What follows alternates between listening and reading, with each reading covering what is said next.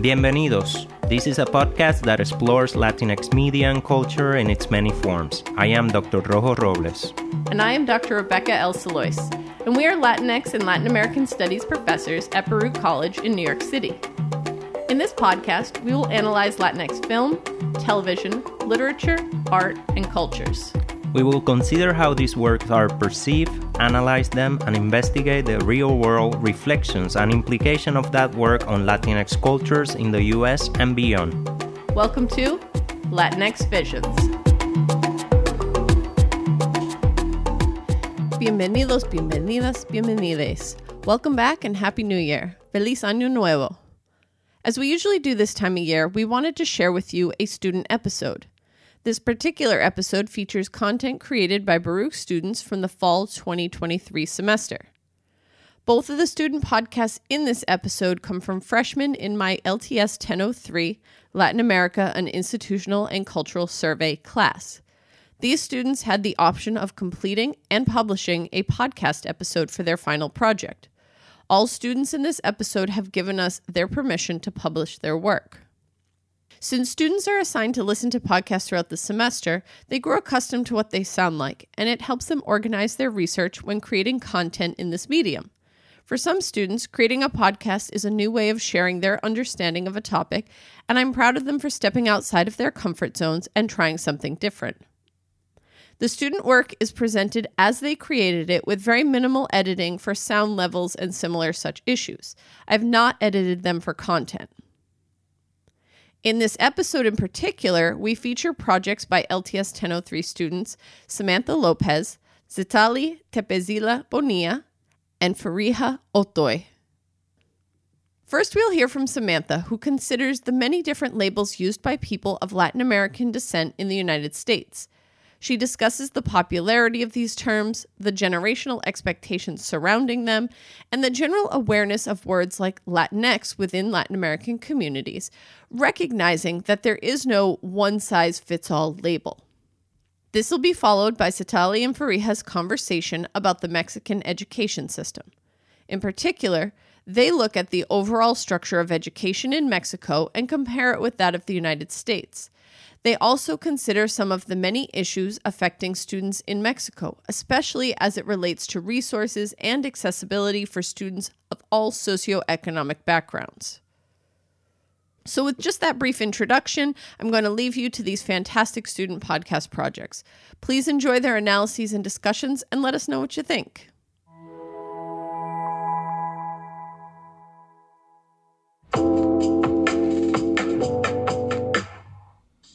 My name is Samantha Lopez, and for this podcast, I'm going to be digging deep into the term Latinx. Because of there's many different labels in the Latin American community, ranging from Latinx to Boricua to Spanish to Hispanic and Latino, the most two common labels in the Latin American community today would have to be Latino, Hispanic, or Spanish. However, Spanish is mostly common for those who are from Spain. And because there are many different labels in the Latin American community, it could be very difficult for older generations of this community to really know what is the term Latinx. Therefore, the term Latinx does not function as a label for the overall Latin American community because of the many Latin Americans that lack knowledge of this label. With talking about the term Latinx as a label for the Latin American community, we must dig deep into the origin of this term. The origin of the term Latinx comes from the political debate regarding gender in the Latin American community. For instance, Latinx provides a non gendered biased word to label Latin Americans. According to Morales ed., with the Latinx reserving the right to the power of naming, it states that while the origin of Latinx is not entirely clear, one thing is certain it is not the product of white elites. The use of Latinx is the culmination of an old identity politics debate between U.S. Latino academics and activists. Identifying as an as a Latin American myself, I can say that there's a lot of confusion regarding if the term Latinx was adopted from a white elite because of the significant impact this makes in the decision of Latinos having to adopt the term Latinx in their vocabulary of labels. However, seeing that the use of Latinx is the culmination of an old identity political debate between U.S. Latino academics and activists instead of coming from a white elite itself, it is evident that the origin of this term comes from this society evolving in the U.S.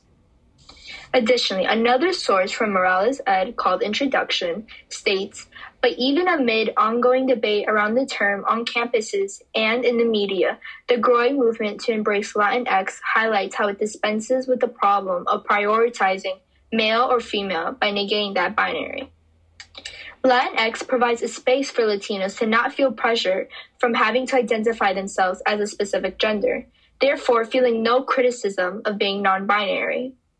Although gender is very pronounced in the Spanish language from the endings of Spanish words, not all words in the Spanish language are meant to speak directly towards female or male individuals. In a source called What's in a Text, an exchange about the politics of Latinx by Catalina M. de Onís, she states, as we all know, every noun in Spanish is gendered. For example, la gente, la familia, la persona, el amigo, el grupo. To gender neutralize Latinx and Chicanx is an attempt to create a more inclusive and accepting language, particularly for transgender and queer folks.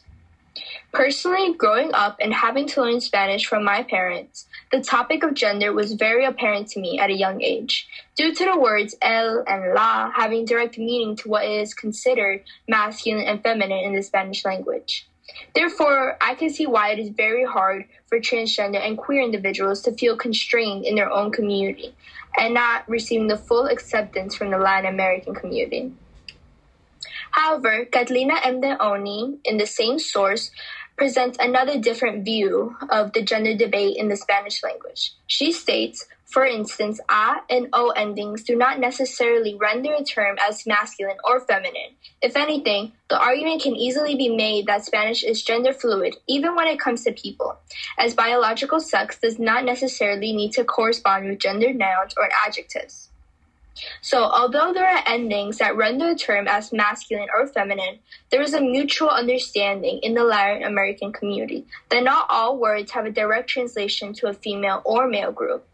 However, unfortunately, this is not understood between those who are not Latin Americans themselves, because there are many mistranslations in the Spanish language. Therefore, meaning that words do not have direct translation or meaning from Spanish words to English words. The distinction between the terms Latinx and Latina slash O is a small picture of how many Latinxs feel towards their connection to the Latin American community. In the source by Battle Juan and Robert P. Peterson called Conexión a la Comunidad, Latinx LGBT Feelings of Connectedness, they state, among Latinx groups, both gendered expectations and a strong value of religion, particularly Catholicism, present key reasons for feeling disconnected within the Latinx community, and may also present challenges or opportunities for Latinx feelings of connectedness. It is very unfortunate how specific aspects of the Latino culture negatively impacts those who identify as non-binary. The idea of cultural tyranny is discussed in this quote regarding gendered expectations and strong values of Catholicism, both not respecting certain values of the LGBTQ community when it comes to non binary and homosexual discussions. So, for these reasons, there are feelings of disconnectedness within the Latinx community. Another quote stated from this source states that, in short, belonging is as much about emotional connection as it is about feeling sad, and more specifically, how people who perceive these attachments are judged by the larger communities and within their own. The feeling of belonging is important to those who are part of a culture community because individuals who identify with a specific community do not want to feel as if they're on the outs by those in the same community. Latinxes can have these emotions come about when they are feeling judged by individuals in the Latin American community. Although the term Latinx is not used frequently by older Latinos, this does not mean that individuals cannot apply this term to individuals who feel vulnerable and hurt from the constricted gender based term of Latina or Latino.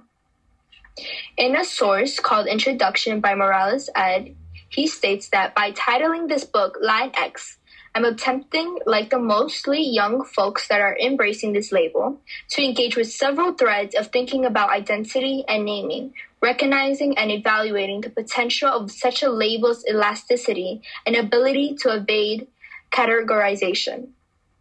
Ed Morales makes it clear that his decision in titling his book Latinx comes from the attraction it gets from adolescents who are more informed about this term. Therefore, the label Latinx can be applied to those who are non binary adolescents who also identify themselves as Latin Americans. According to a source by Battle Juan and Robert B. Peterson called Conexión a la Comunidad Latinx LGBT Feelings of Connectedness, they state that even if the stakes of gender language do not feel high to some of us, they do feel high to many vulnerable others. Although the gendered language of the Spanish language does not negatively impact all Latinos, that does not mean that we cannot ignore the fact that it does hurt non binary Hispanics who feel vulnerable from the Spanish language. Instead of just deciding whether or not the term Latinx applies to all Latinos, it should be decided and enacted that the term Latinx applies to all non binary individuals who identify who identify themselves as Latin Americans. However, according to a bilingual survey of the U.S. Hispanic adults conducted in December 2019 by Pew Research Center, most Latino adults have not heard of the term Latin X or few use it, resulting in a disconnection between Latin Americans and this term. So this demonstrates that there is a loss of Latin X in majority Latino adults, either because of their older generation, old age, or because they're not informed by this new label Latinx from their community overall. In a source called About 1 in 4 US Hispanics Have Heard of Latinx, but just 3% use it, by Noe Bustamante Luis, he states that awareness of the term Latinx does not necessarily translate into use. Across many demographic subgroups, the share of Hispanics who say they use Latinx to describe their own identity is significantly lower than the share who say they have heard it. Use is among the highest for Hispanic women ages 18 to 29, which is 14%, say they use it, a considerably higher share than the 1% of Hispanic men in the same age group who say they just use it. Although the awareness of the term Latinx has increased Due to the exposure of this term in the education system in the US and through social media platforms like Instagram, TikTok, or Twitter, this has not been reflected in the use of this term by Latin Americans, as shown from this data above. It is significant to note that there is a low number of Hispanics who say they use Latin X to describe their own identity. According to the same source, Noe Bustamante Luis also states that Preference for Latin X as a pan-ethnic term is higher among those who are aware of it. 10% in this group say they prefer Latinx. Yet, even among those who are aware of Latinx, the terms Hispanic 50% and Latino 31% of Latin Americans' usage are preferred, meaning that the term Hispanic and Latino are more commonly used in the Latin American community. It could be said that there is a low percentage of Hispanics who prefer to use the term Latinx because of how new this term still is to the Latin American community. The terms Hispanic and Latino are also greatly preferred over Latinx because of Latinos from an older generation having an accustomed knowledge and use of the terms Hispanic and Latino. In conclusion, even though there are some Latin Americans who are knowledgeable of the label Latinx, it does not disregard the other half of Latin Americans, mostly older Latin Americans, that cannot define this label, mainly because they're from an older generation, which is why the term Latinx causes so much confusion in this community. Therefore, the term Latinx does not function as a label for the overall Latin American community because of the many Latin Americans that lack knowledge of this term Latinx.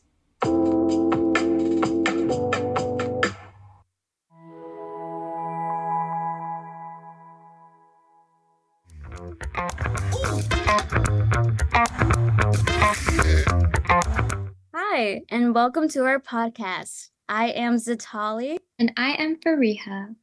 And today we will be talking about the Mexican education system. So, to better understand the issues, we have to understand how Mexico's education system is structured. Similar to the US, Mexico has a large education system, yet, in contrast to the US, there are many ongoing issues that are still affecting students throughout both nations. Yes. So, schools in Mexico should be able to provide educational resources for low income students. Mexican students with lower economic backgrounds are more affected by Mexico's education inequity because of the lack of funding and support from the federal government. To help you get a better understanding, I found a quote from the article called Implementing Education Policies Strong Foundations for Quality and Equity in Mexican Schools, which states, and I quote, systems that caters to almost 26 million students in basic education, the system is characterized by complex governance arrangements and a large teaching workforce working across more than 225,000 schools. Um, this is from the Organization for Economic Cooperation and Development. When comparing this to the US education system, it's bigger. With bigger education systems, it's likely that more problems will be presented. Let's take a look at the US's education system.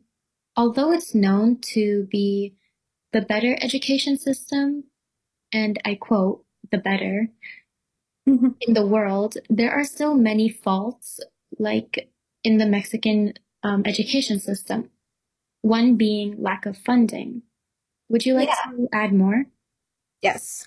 So, with the problem of lack of funding, like in the US, we could tell that many schools, being in more poorer areas, have less resources for their students. For example, um, the area where I live in is not necessarily the most wealthiest, but we're still in that not um, lower income section where the schools and zone schools have less equal resources. For example, when I go to pick up my sister, the streets are dirty. The streets are covered in trash everywhere. And it's, it's hard to break away from that system because it's been so integrated into our lives and it's been so normalized that these public schools are meant to look like this. We're, we're taught that like, oh, it's just how your school is, right?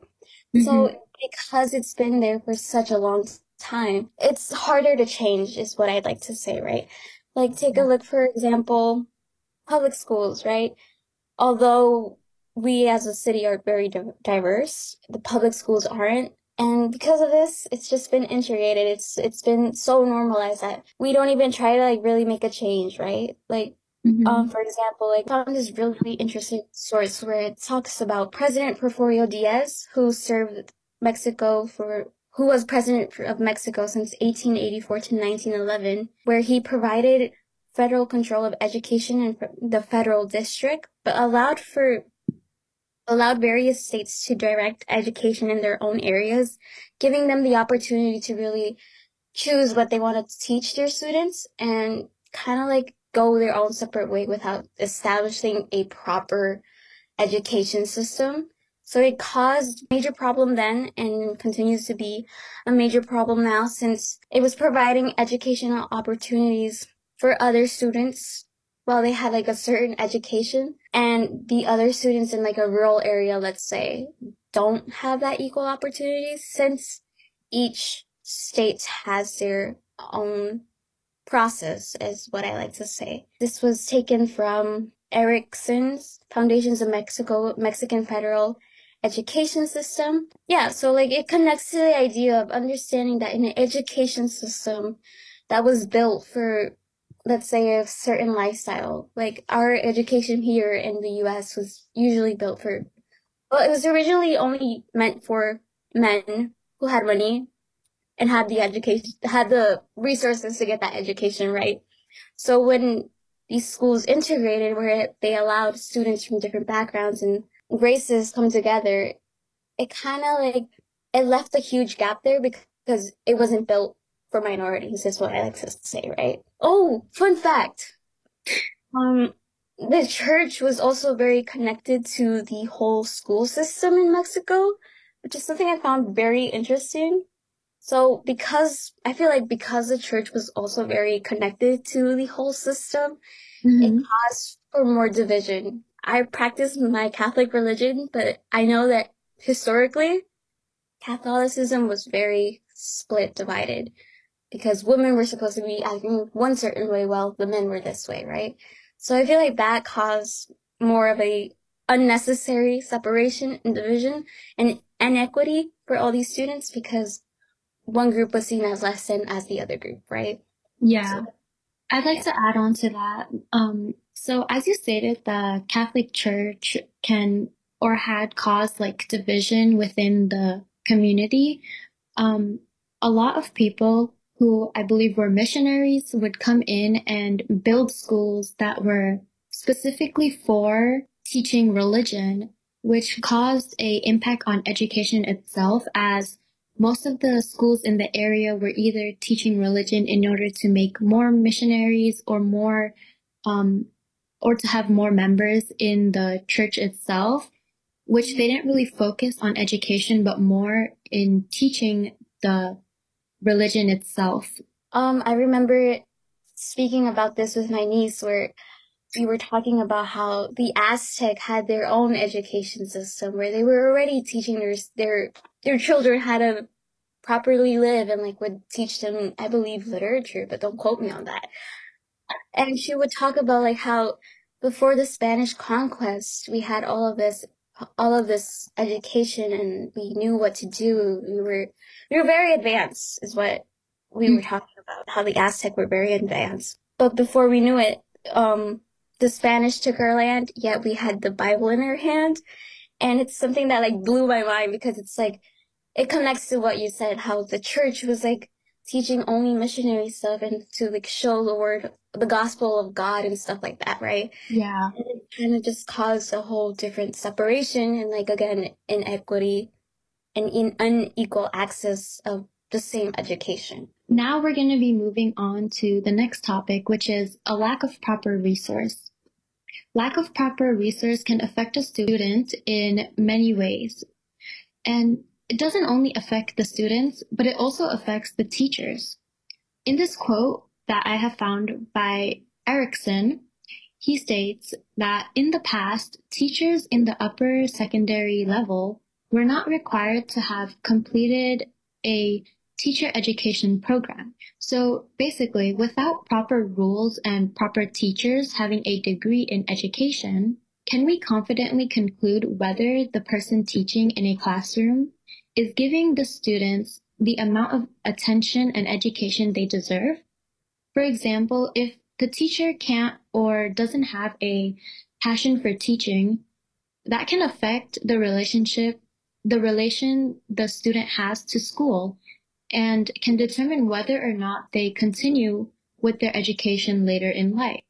Let's say that the teacher doesn't have the proper means to teach a class. Will the students really be learning?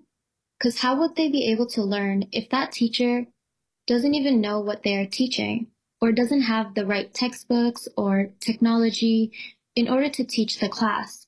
It wouldn't make sense for them to be called a teacher. And I agree with that. I feel like from my personal experience, I've had some fair share of teachers where they absolutely like you could tell that they absolutely hated their jobs or mm-hmm. they would just do it for a check, right? But in my senior year of high school, I met this teacher where he was very passionate about teaching. He was, he really wanted students to have that memory of school doesn't have to be boring mm-hmm. because there will be teachers who are very passionate about teaching and they want to give you that experience that they once had.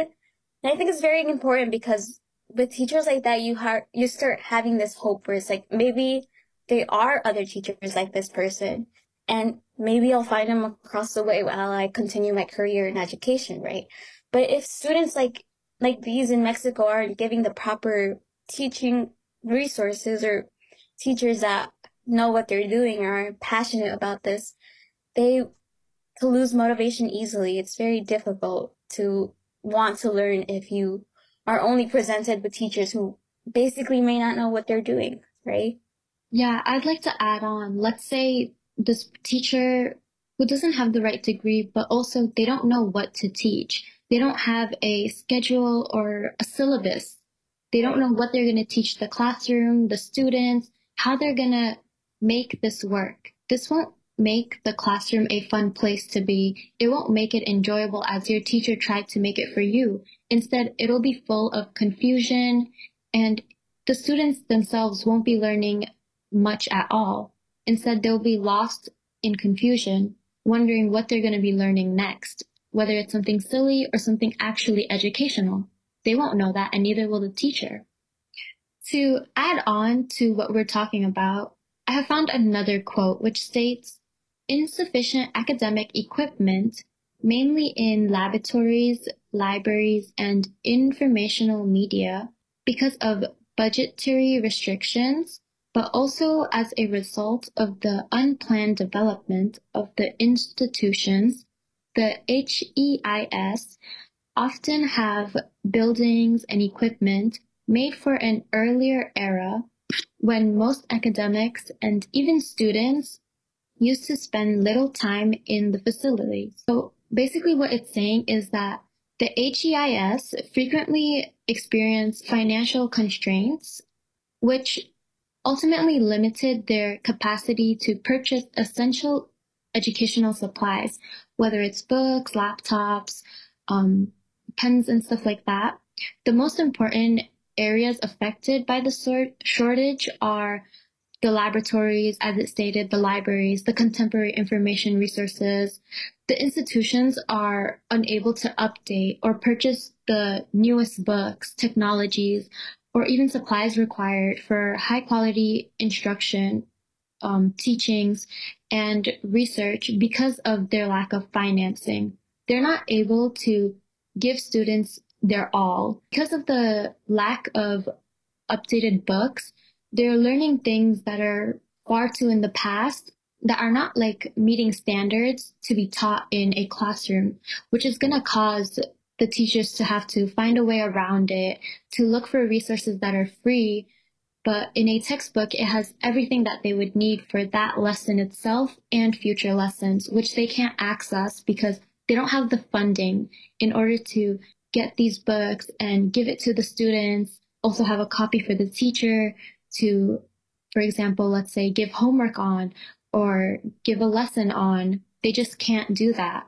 And it kind of just also connects to everything going on in the US too. For example, I know some places in New York City specifically, some schools just don't have the proper funding to get these students extra textbooks, right? I grew up sharing my textbooks to some other students and half of the textbooks were broken, falling apart, sticky, and all gooey for some reason, taped together. And it's like, ah, can we really learn in these situations? Like, I don't remember what the lesson was about, but I do remember the feeling of that dirty, smelly old textbook. Right. I would like to agree. Like sometimes, I mean, this was a while back, but still, like it affected my learning. We were mm-hmm. given a textbook and pages were ripped, missing. I understand that other students have used these prior. Let's say students from two years ago have used these textbooks. We're recycling textbooks that previous students have used, which has obviously damaged the book. So when the quote unquote newer students use it, it's just like getting a piece of paper that's shredded up. You have to put the pieces together together in order to understand what you're reading because there's pencil marks on it, it's ripped up, it's crunched up. It's just not ideal for students to use. So, how are things looking for them for Mexico now? Like how what is being done for these students, right? Mm-hmm. Is one of the most important things right now. Um, well, like many issues in the world, change does not happen overnight, right? However, mm. over the past year, Mexico has been making small yet steady changes to improve its education system for all students in their nation. They've implemented new laws other than outside programs that have been helping to get involved to make changes more steady and more possible, right? For instance, the Organization for Economic Cooperation and Development um, has stated in one of their recent researches the country among those, so the country being Mexico, has improved the most between 2006 and 2015. Um, their figure on page 42, 2.2 displays a change in the impact of socioeconomic status on students' science performance in the P- PISA, in which Mexico comes sixth among the countries where equity is improved. So I think that's very great, where it's, where it shows like how these changes are being made, and because of it, some students are doing well at their science performance tests, giving them hope for a long career of education, right? So I think it's very great that these programs have been very involved in the situation.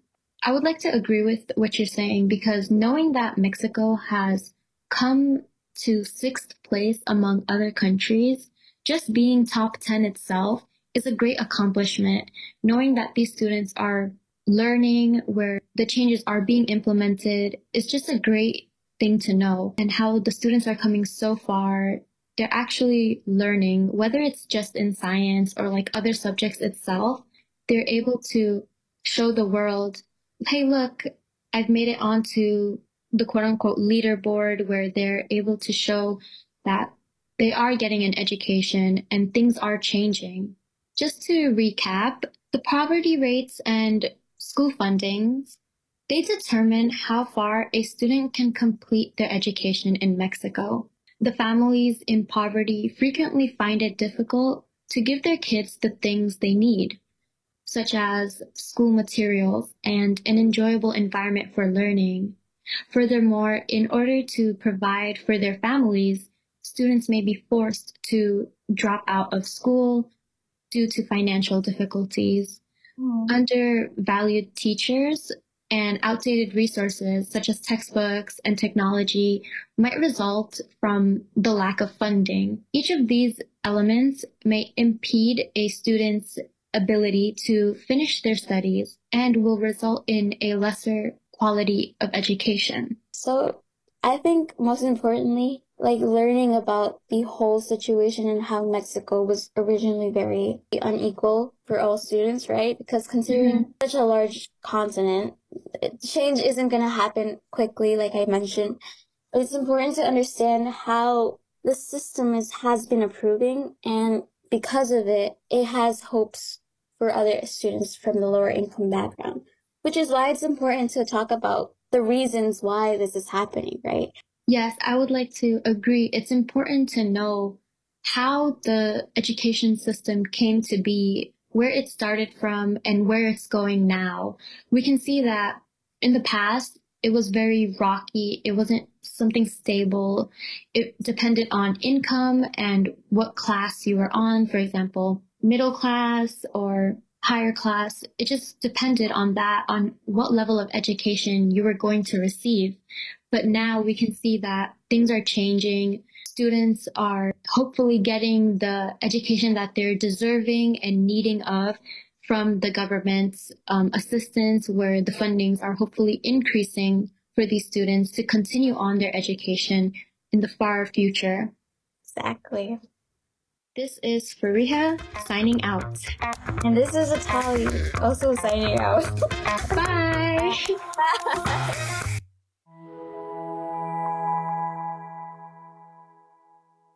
Thanks again to our students for being willing to share their work and contributing to this special episode. We hope you enjoyed it.